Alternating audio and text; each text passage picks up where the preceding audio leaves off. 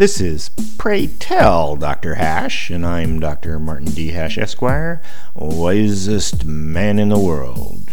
Because the competition just ain't that tough. And these are things I wish someone had told me.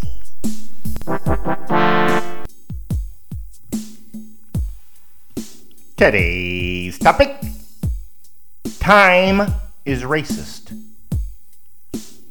The all things are racist category now includes the concepts of on time and time efficiency.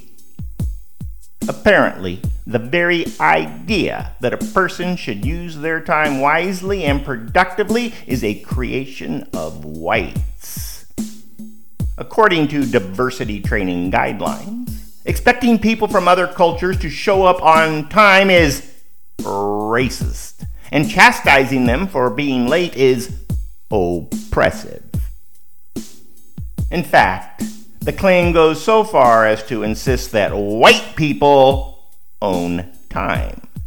That the concept of time comes out of histories of European thought. Apparently, time is an unwanted cultural appropriation.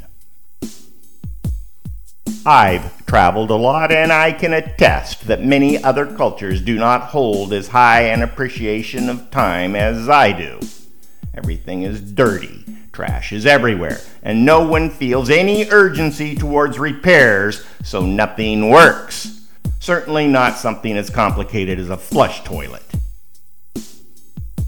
In the spirit of equality, as penance for forcing time management onto other races, Instead, whites should slow down, or better yet, as reparations, become the time slaves of those they have been oppressing time after time.